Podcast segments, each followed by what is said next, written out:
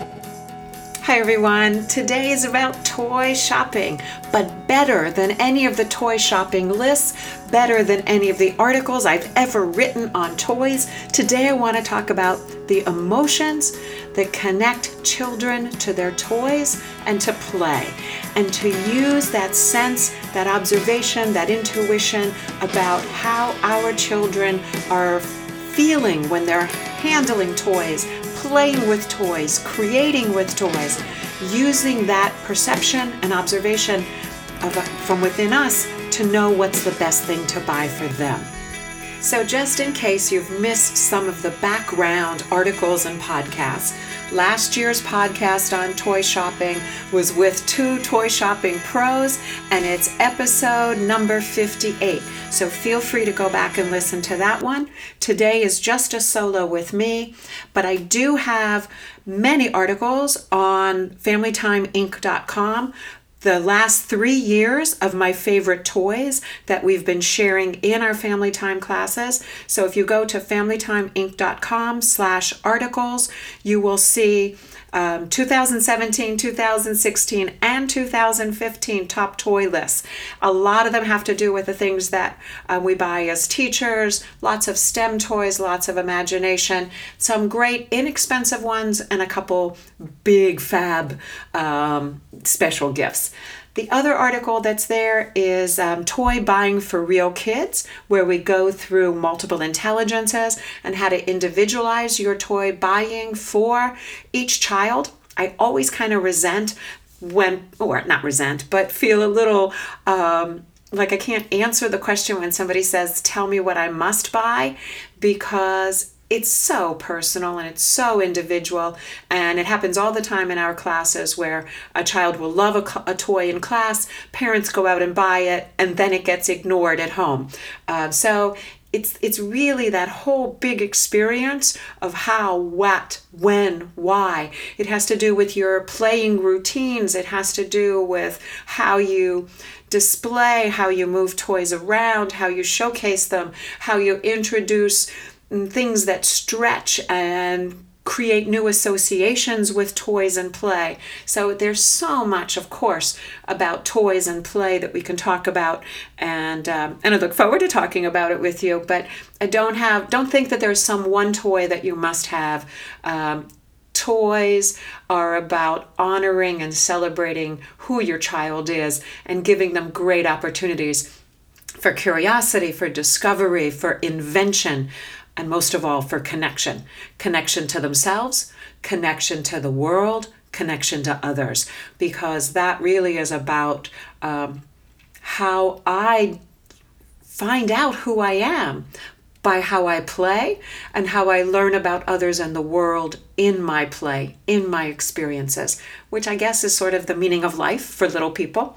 So, um, deep breath, and we'll start talking about the emotions um, that are in every child's play. It's really kind of funny how I came to this thought of emotions in toy buying because what happened was I started to make notes for this podcast and I started with the question, What do I look for in toys? And it started with words like magic, fun, imagination, my connection to curiosity and discovery. And then I remembered the one thing that um, that that I always think of when I think about me playing with puzzles as a as a little tiny girl and that is when a puzzle piece fits into the puzzle there would be this ah moment. This perfect all is well all is right. This there is perfect harmony and and perfection it's just that moment of contentment and ease that says it fits and I'm a part of it. So there is also a sense of mastery and excitement and peace and contentment. So that's when I thought, oh, yeah, yeah, yeah, let's talk about emotions. And then my other favorite, favorite conversation that came up many years ago with Miss Patty, our two year old teacher at the Ruth and Edward Taubman Early Childhood Center at B'nai Torah. Patty says, Do you remember how much anxiety you had when you would play the, the game Operation, you know, the one with the body and the little body parts and the and the tweezers that would buzz you when um, the operation was less than successful. And I love that because I don't think I felt anxiety with um, the game Operation. I felt a thrill. I felt a can I beat this? And and if I heard the buzzer, it'd be like, oh darn, and an eagerness to try it again. But Miss Patty could describe this beautiful anxiety that was like, uh oh, um, and I don't know if that's, you know, only Patty can say whether that's a game she would want to play again or not play again. But what if that's what underlies your child's engagement with toys? What if it's this deep personal connection where one person's thrill is another person's anxiety, one person's calm is another person's boredom? And we know that to be true. So let's talk about how children feel when they play. So, what does your child feel when they play with construction toys? Do they feel do they plan it out? Do they then feel in control? Do they feel um, like they are master builders? Uh, do they feel the surprise? I'm one of those open ended builders where I kind of find a flow and see where it takes me. So, again, different kinds of toys. Some will be more representational, build this to look like something else. Um, also, that defines how you'll interact and support your child's play. And then there are the ones that need to just be left alone. You'll see them in that creative zone and then take a picture of it, make a video of it, have them talk about their process. Um, what about the calm? That comes from pretend play, that comes from baby dolls, from reading to, to stuffed animals, to pulling stuffed animals around in a wagon. Um, I remember many years ago, I've done two workshops on multiple intelligences for teachers, and I for each of the eight at that time, up to nine or more multiple intelligences, I tried to find toys or activities for schools to complement each child's strength. And what I realized is I'm a kinesthetic learner. I like movement. I like activity. I have trouble sitting still. So when I think of a calm activity, I'm going to be swinging my doll on a swing rather than sitting in a tent hugging the doll and bringing in the food picnic to a quiet small space. So again, each child brings them brings themselves to this play experience. My friend who's an artist and also a teacher looked at my 100 activities for toddler multiple toddlers in multiple intelligence and preschoolers in multiple intelligence and said, "Whoa, slow it down, Karen. I'm a visual person. I like to sit and take it all in with my eyes. Those are the children that need um, aesthetics. They need that visual engagement. Now, you see, I even struggle talking about it because that's not my primary intelligence style. So, what do the visual learners need? Um, yes, they need art supplies. They need things that are, are lovely and beautiful and that match and that have a symmetry and a they might like shapes. They might like um, doll houses where they can organize everything. Again they might still like the construction but it's going to be painting every detail on um, an older child let's say on a, on a model airplane.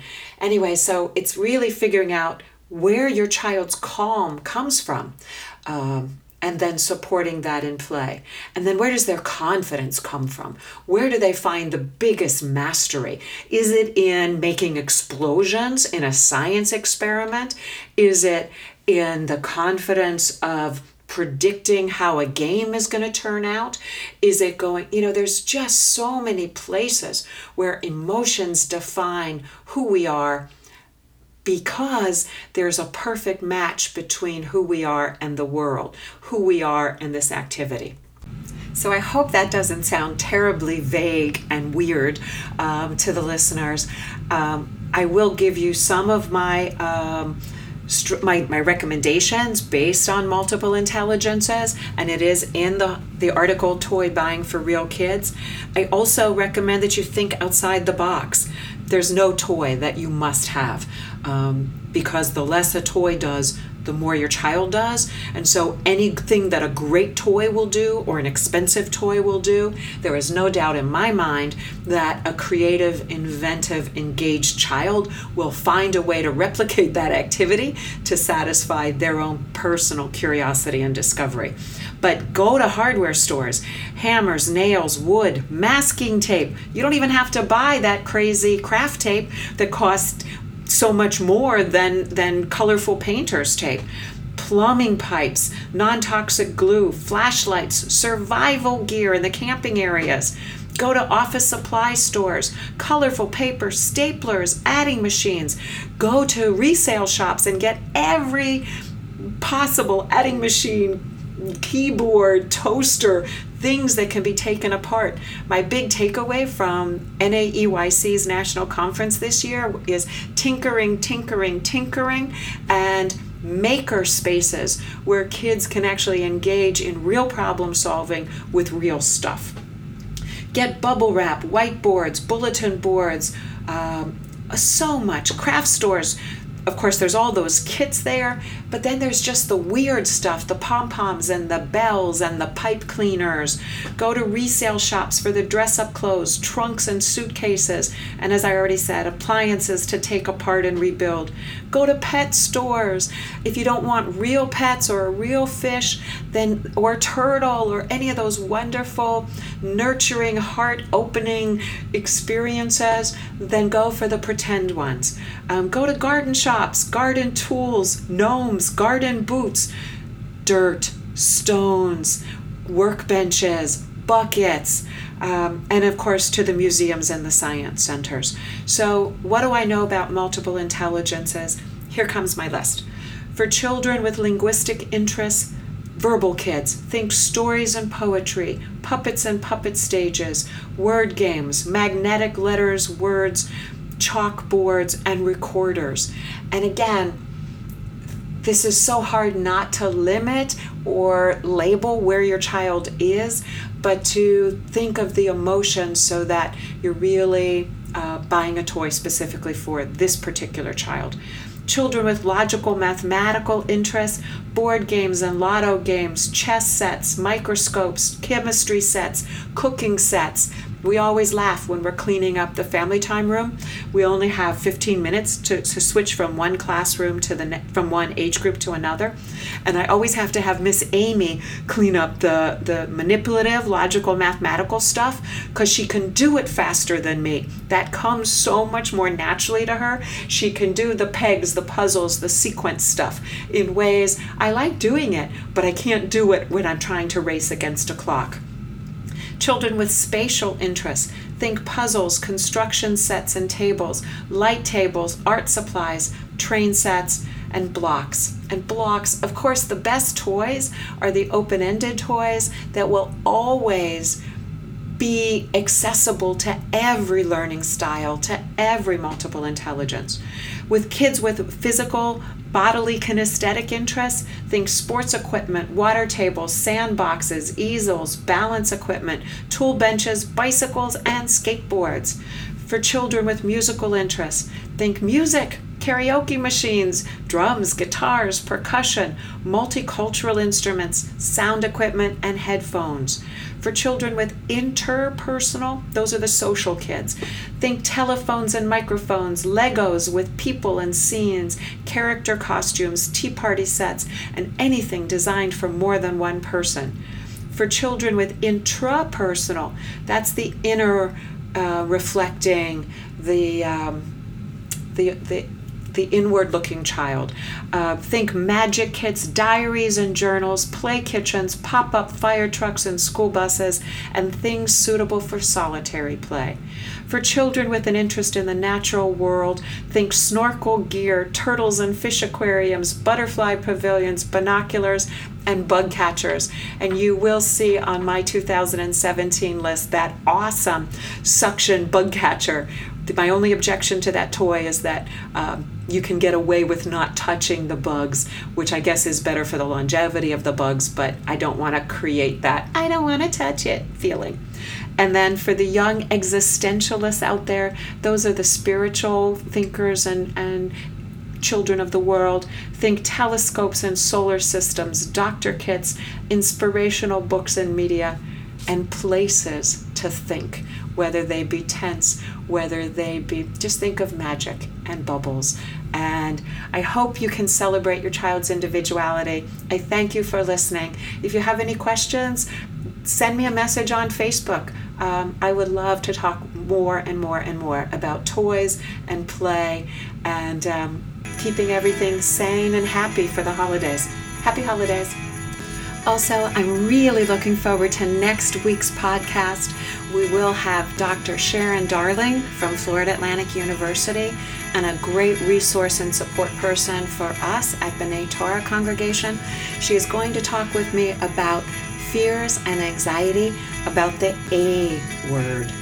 Yes, we're going to talk about autism and the spectrum and how we're going to find peace and calm and support and break all the myths and stereotypes about living in fear of kids on the spectrum.